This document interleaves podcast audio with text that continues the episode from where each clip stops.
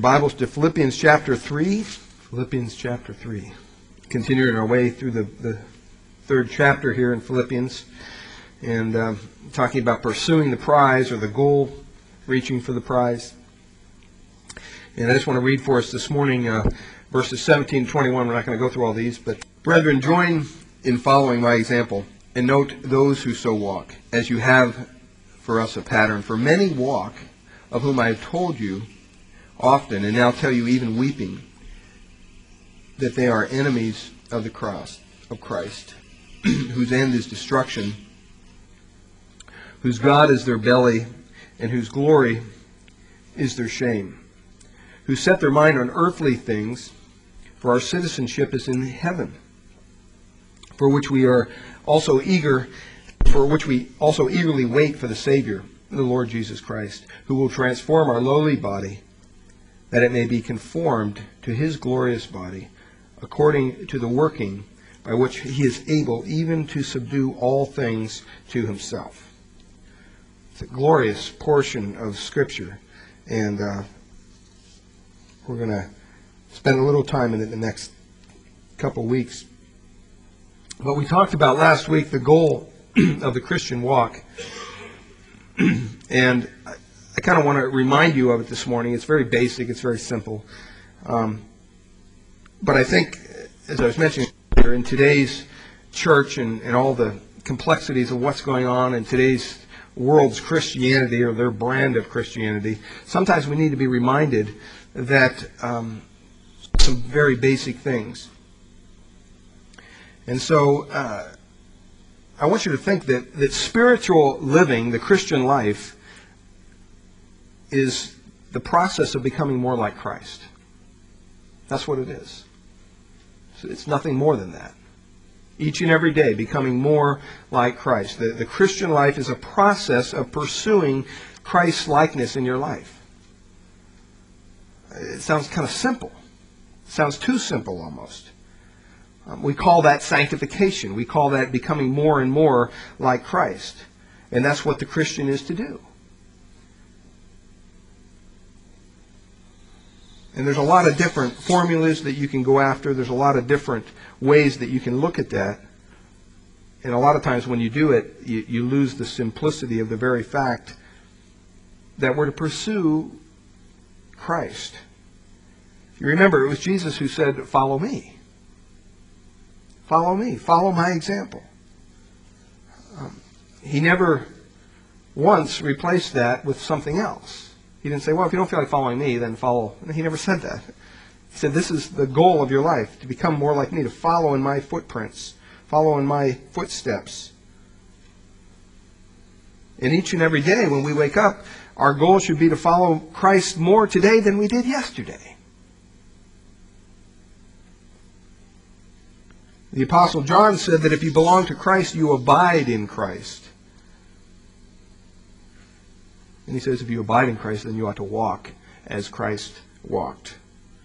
The Apostle Paul, when he wrote to the Galatians, he said, I have pain until Christ is fully formed in you.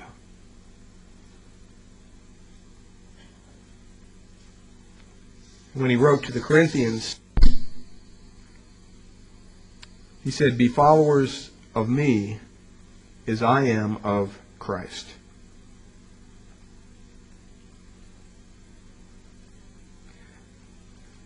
And last week we looked a little bit at Romans 8. And we looked at the purpose for which God saved us. And in Romans 8 we found out that the whole purpose that God saved us was not just to save us from hell. That's a benefit. But the purpose that God saved us was so that we might be conformed to the image of his Son. He saved us so that we would be like his Son. Christ saved us. Christ called us so that we would be like him. And that's what the Apostle John reminds us of. To be like him. That's what Paul is saying. I'm in pain because I, just want to see Christ fully formed in you. So if you want to know what God's purpose is for your life, it's to become more like Christ. It's to be conformed to the image of Jesus Christ. That's the goal. That's what we're pursuing. So it becomes the life objective of every believer to become more like Christ, to pursue Christ likeness. Now that's about as simple as you can state it. But there's a lot involved in that. That's not an easy thing to do. It's not like you just wake up tomorrow and say, well, now I'm like Jesus. and that's why Paul says there a little earlier on in, in Philippians, not that I've already obtained it or I've already become perfect, but he says what? I press on, and we looked at that last week, that I may lay hold of for that which Christ for I was laid hold of by Christ Jesus. In other words, the whole reason I press on is to become more like Christ because that's why God saved me. God saved me to become like his son. And that's what we should desire. And he says it again, even in verse 13. He says, Brethren, I do not regard myself as laying hold of it yet. He didn't want them to think that he was being pious or being proud or arrogant, saying, Hey, look at me. I'm perfect in every way. He's not saying that at all. He's saying, Here's the goal. Here's what I'm after. That's why I like verse 13 because he says, But one thing I do. One thing. If you had to do one thing in your life, what would it be? If there's only one thing you could do, what would it be? Well, Paul figured it out. He did a lot of things. And before he knew Christ, he thought everything he was doing was in the, the profit column, as we talked about, that it was somehow benefiting him in his relationship with God but it just simply wasn't true. And so as a result of that, when he came to understand who Christ was, he had to dump all that stuff. He had to put all that stuff aside. Make sure you meet this other one. And the point he makes here is I haven't arrived yet, but one thing I do. One thing. What's the one thing, Paul? What is it? He says, forgetting what lies behind and reaching forward to what lies ahead. I press on toward the goal.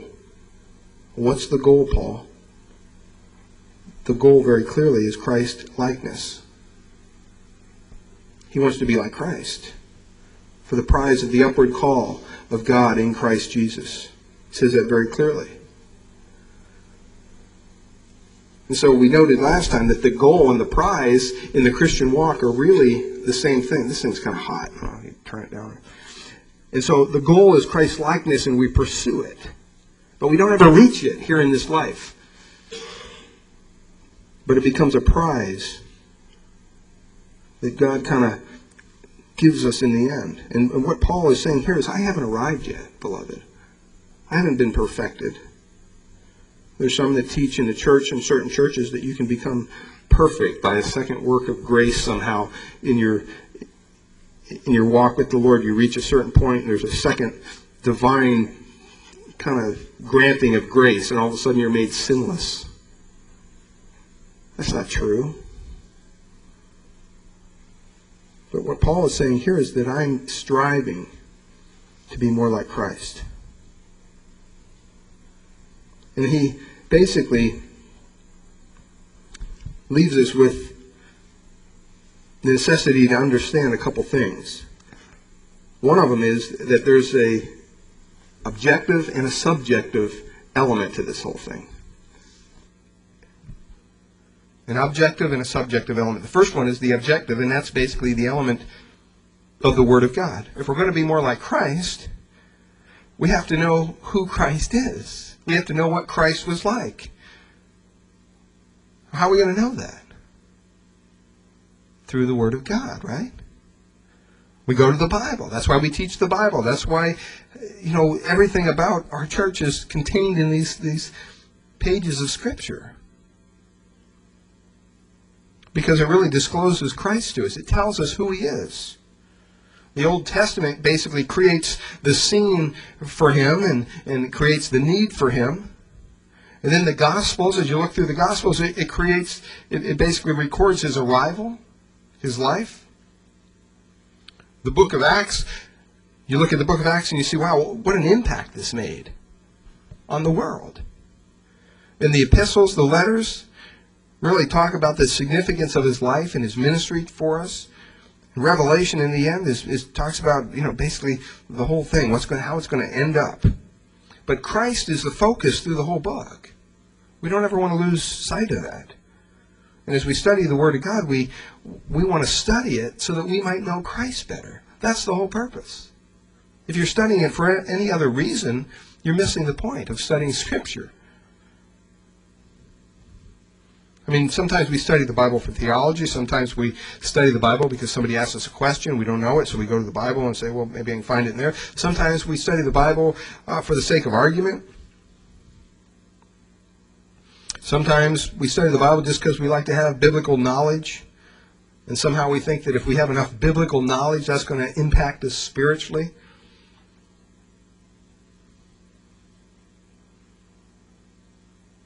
I mean, it does make a contribution to that. But if you're studying the Bible for anything less than understanding who Christ is, you're missing the whole point. You're really missing the whole point. So the objective is the Word of God. The subjective element in all this is the work of the Spirit. As Christ perfects us, as the Holy Spirit works in us, if we're going to be like Christ, we can't do it on our own. We're dependent on not only knowing who Christ is and what Christ is all about and knowing what he was and what he likes and what he dislikes. We must study the Word. But we're also dependent on the spiritual work of the Holy Spirit within us. 2 Corinthians 3:18 says that as we gaze at the glory that is revealed, the glory of the Lord, the Spirit changes us into his image. So objectively, we're, we're, we're committed to studying the Word of God. We want to know Christ, and we go to the book that tells us all about it. And subjectively, we're, we're committed to the submission of the Holy Spirit in our lives. If you're out there trying to do your own thing, that's not good. God says, hey, I don't want you doing your own thing. I want you to do what I want you to do. And for me to have you understand what, what it is that I want you to do, you need to depend on me. You need to be empowered by the Spirit of God. You need to be filled or controlled, is the word, by the Spirit of God. That's why Paul says, you know, don't be be filled with wine or with, with, with things that are, you know, not right, but be filled, be controlled by the Holy Spirit. That's what's going to affect change in your life. You say, well, that sounds kind of simple. It does sound simple, but it's not easy to do. And I think that's why Paul says, the one thing I do, only one, I press on toward the goal of Christ likeness in my life. I mean, that's the whole focus of the Christian walk. If you had to sum it up in one sentence, that would be it to become more Christ like. It's a very comprehensive statement, you might say. But the reason he says that is because it's within Christ. Turn over just a couple pages in your Bibles to Colossians chapter 2. I mean, do we understand what's in Christ?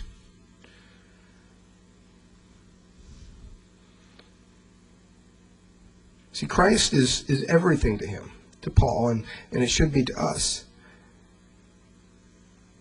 Look at what he says there in Colossians chapter 2, just beginning verse 1. He says, For I want you to know what a great conflict I have for you and those in Laodicea.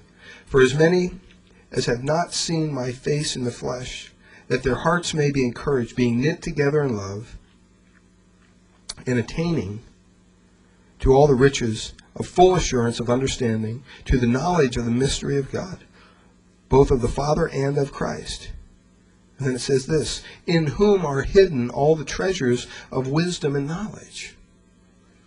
Why do you want to get to know Christ? Because that's where all the treasures of wisdom and knowledge are. You want to have knowledge? You want to have wisdom in your life? Well, they're in Christ. They're all in Christ. Look at verse 4. Now, this I say, lest any of you, uh, any, anyone should deceive you with persuasive words.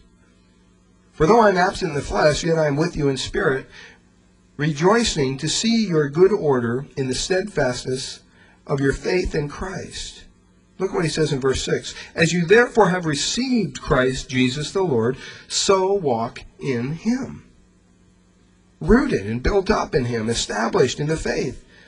And as you have been taught, abounding in it with thanksgiving. Why do you want to do this? Well, he goes on. He says, Beware lest anyone cheat you through philosophy or empty deceit, according to the tradition of men, according to the basic principles of the world, and not according to who?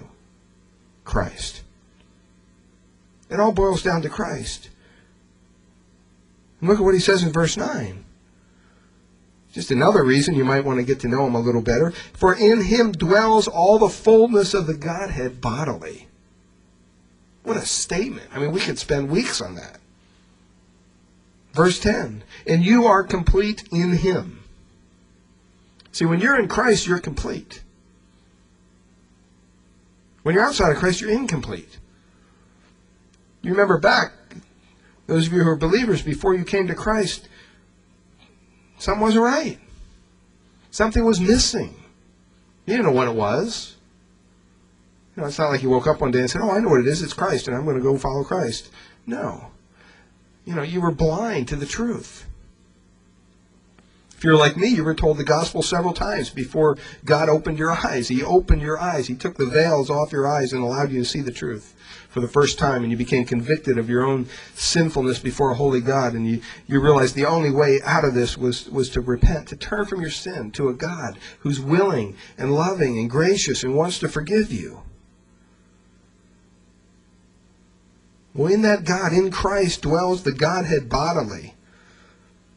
And we're complete in Him, who is the head of all principality and power. Christ is that. I mean, there is, there is nothing else besides that. And when he says we're made complete in him, that's exactly what he means. It doesn't mean that you're made complete, but you still got to work on something. Practically, sure we do. We're not, we don't live perfect lives. But as far as our standing before God goes, it's complete. There's nothing else we can add to it. It's all in Christ. And so when you study the Gospels, I pray that you study them so that you can know Christ better. Because he must be our focus. Sometimes people ask me, well, you know, you, you teach a lot out of the New Testament. I like the Old Testament. We try to teach out of the Old Testament as well. But I'll tell you one thing. I'd rather spend time in the Gospels where I can learn about Christ, where it's easier to learn about Christ, than in an Old Testament book that is giving anticipation of Christ. Not that there's, we shouldn't study the Old Testament, I'm not saying that. But I think predominantly as Christians, our interest should be in the life of Christ. That's who we're called to be like. How are we going to know what he's like if we don't read about him? So when you read the Word of God, let it speak to you of Christ. Let it reveal the glories of Christ to you. That should be the goal. It shouldn't just be to memorize a chapter or learn something theologically or whatever. All those things may happen. But if you walk away from a passage of Scripture and you say, I don't know anything more about Christ, you better read it again. And again and again and again until God shows you. Here's how it links up with Christ. Here's what it means. And as you yield yourself to the Spirit of God, you know, He is just going to unveil Christ to you like you've never seen Him before. And it happens through the pages of Scripture, through the work of the Spirit in your life. And so in verses 12 to 16, Paul kind of exhorted the, the readers to do that. He exhorts us all to move in a certain direction, to press on toward this goal. He says, even in verse 15 there,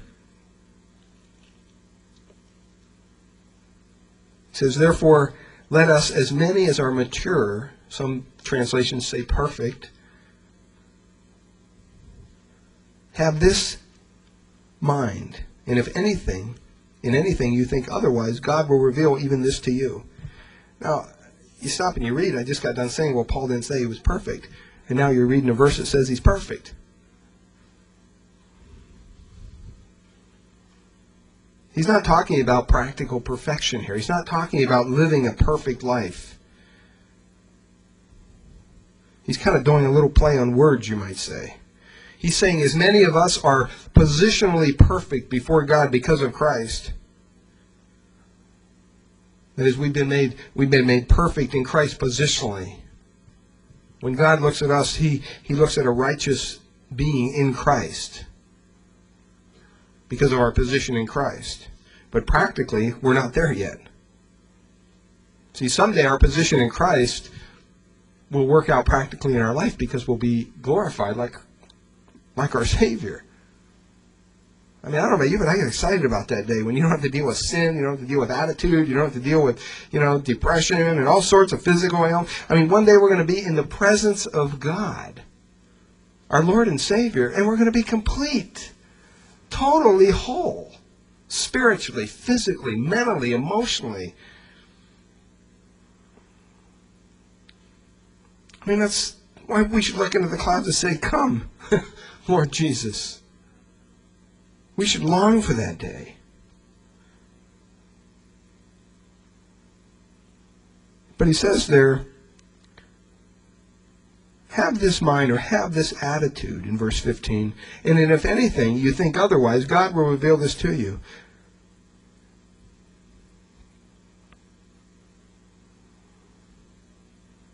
See, the church is full of people, I believe, who aren't interested in pursuing the prize. Paul just told them what to do. And then he says, here's what you should do. But you know what? Basically, what he's saying is, if you're not going to do that, if you have something else in your head, you want to pursue something else, kind of like you're on your own. I don't, I don't know what else to tell you. He's saying God's going to have to reveal that to you because I, I don't get it. Why wouldn't you want to become more like Christ? Some people are content where they are. They're just kind of leveled off in their spiritual walk. And they don't want to grow anymore. And that's why Paul says if you have a different attitude about this, you're going to be accountable to God. Now he brings out here in verse 17, he says, brethren, which is kind of a, a term of endearment, you might say. And he says, join in following my example. And that's kind of the first thing here that he wants us to understand. He kind of gives us three elements, three things that we need, three actions that we need to take if we're going to pursue Christ likeness. And he lists those out for us in verses 17 to 21. And the first one there is, I think I listed them in your uh, outline, but the first one is following after examples. Following after example. That's the first thing you need, and that you need, and that's what he says there in verse 17. Brethren, join in following my example. And note those who so walk, as you have us for a pattern. Now, some people say, man, that sounds kind of arrogant. Who is he you think he is? You know, he just got done saying he didn't arrive, and now he's saying, hey, follow me. You know, you had to be my example. I guess the easiest way to, and it's not even a complete illustration, but the easiest way to understand this is this. He's not putting himself on a pedestal.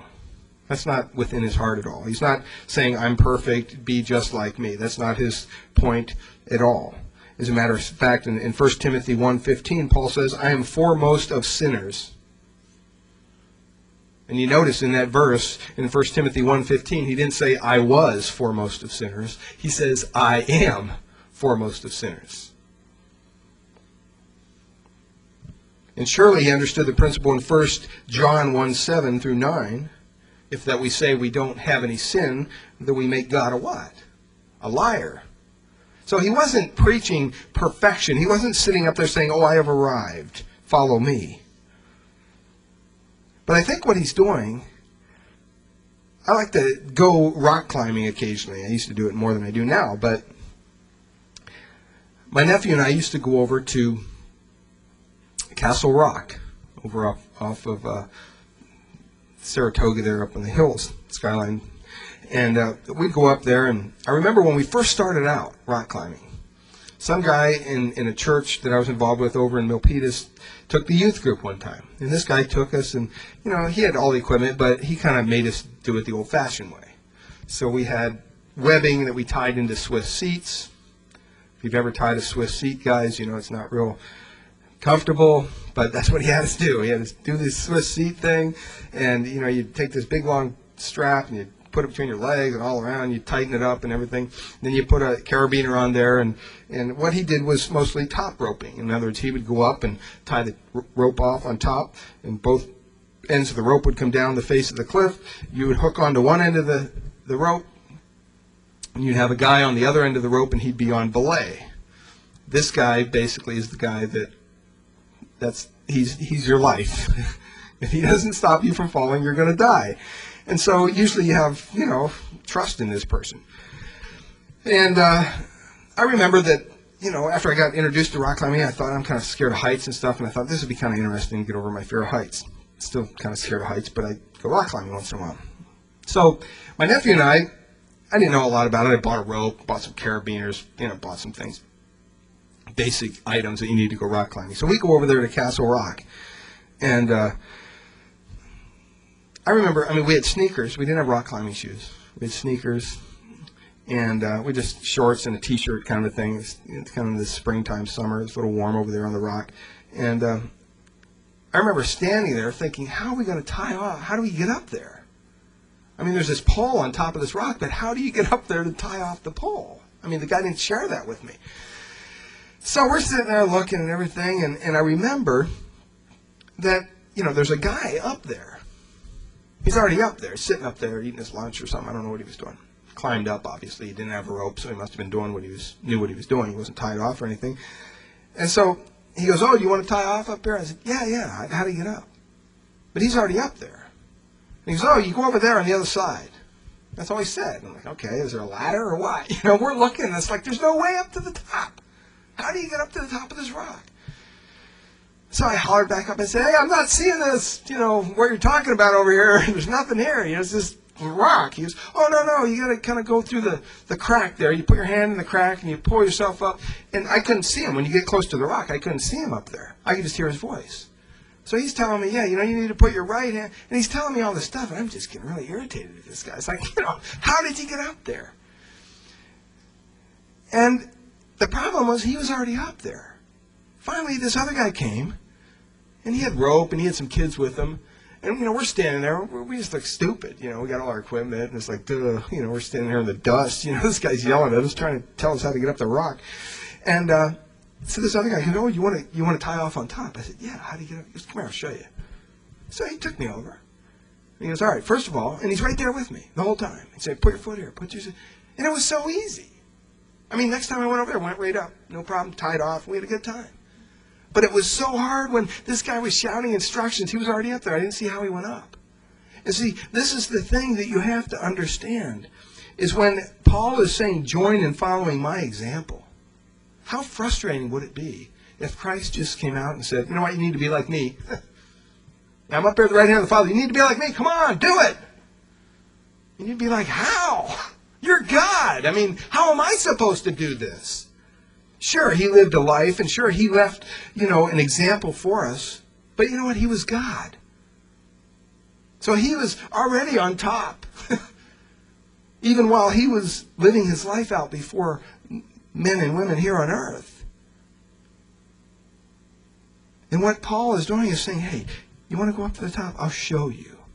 Follow my example. And sometimes God raises men up who, who, who fit that. And Paul is one of them. There's others. We all should have some kind of model that we look up to spiritually in our Christian walk. So that we cannot just hear the shouting from the top saying, hey, you need to be like Christ, you need to be like Christ. Yeah, but how do you do it? Well, here's how you do it. Well, what do I do when I'm struggling with this sin or doubt or lust or, you know, blah, blah, blah, on and on? You know, it's a lot easier to, to pull somebody alongside of you and say, you know, you're on this journey too. How do you deal with it? And then you can follow the example that's laid out before you. That's what Paul wants them to understand here. He's saying, hey, I'm a sinner just like everybody else. But you know what? I'm not giving up pursuing getting to the top of the rock. I'm not going to give up. I mean, we, my nephew and I could have left after five minutes. I said, this is impossible. And if that guy would have showed up, we probably would have, to be honest, because we got really frustrated.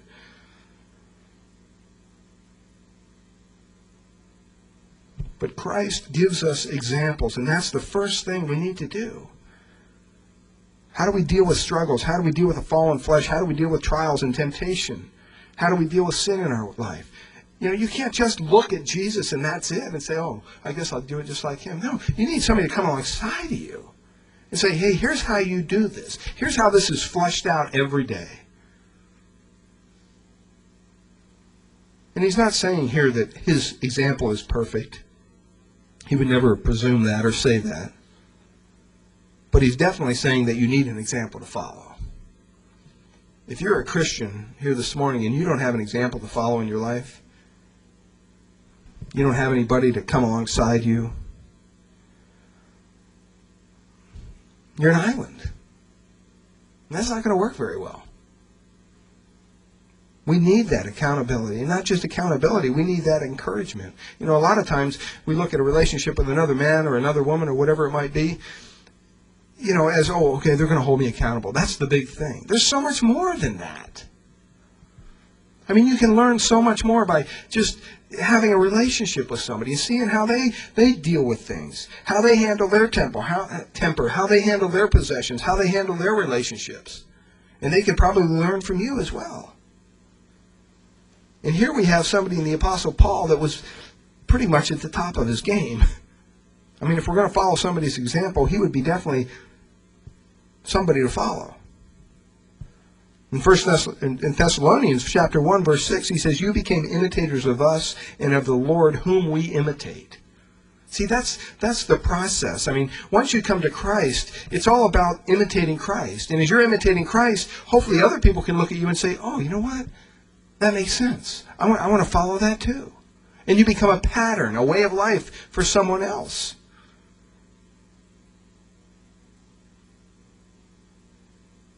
But if you yourself aren't focused on becoming more like Christ, if you yourself aren't focused on, on, on pursuing the prize of Christ likeness, then it's going to be kind of hard for somebody else to look at your life and say, okay, now I, I see how you do. I see what it takes. It's going to be hard for them to look at you and say, yeah, I want to follow your example of Christ likeness if, if you're not even pursuing Christ.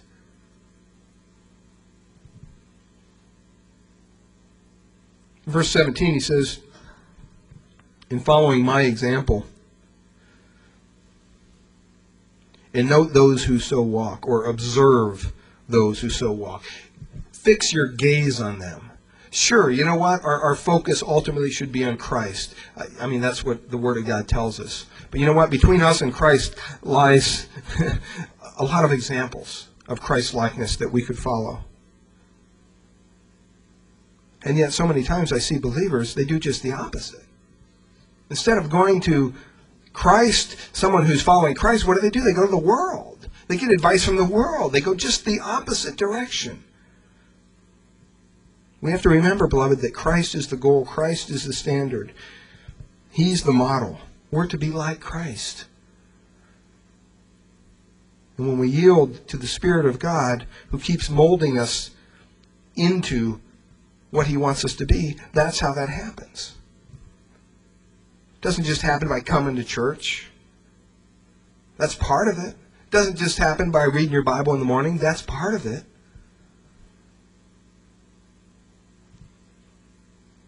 But all those parts have to come together with that under the umbrella of that one thing that Paul pursued, and that's to become more like Christ, be an example in speech and conduct, love, faithfulness, purity.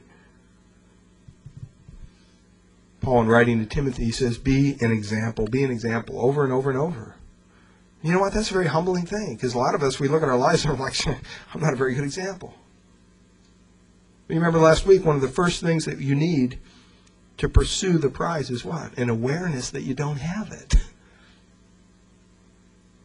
An awareness that you don't have it. In other words, an awareness that, yeah, you know what? I'm not perfect. I need Christ every day. And that's where my focus needs to be every day.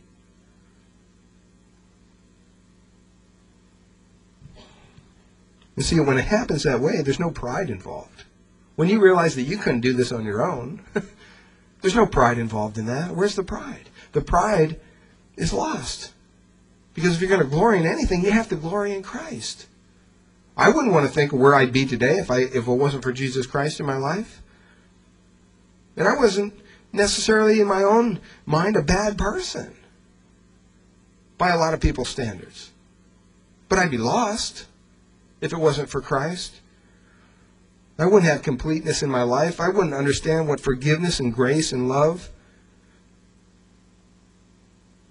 all those, those benefits of salvation, I wouldn't understand what they are. None of us would if it wasn't for, for Jesus Christ in our walk, in our life.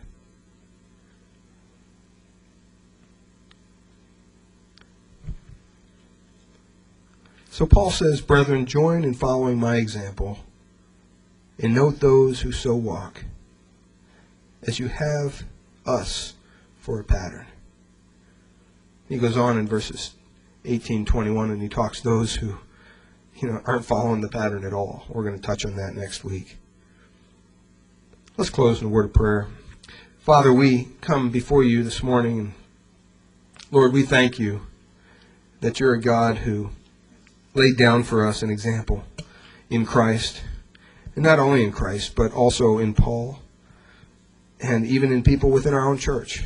Lord, we can look around us and see examples of faithfulness, examples of Christ likeness, examples of, of people who have been through trial after trial after trial, and yet still hold on to their faith.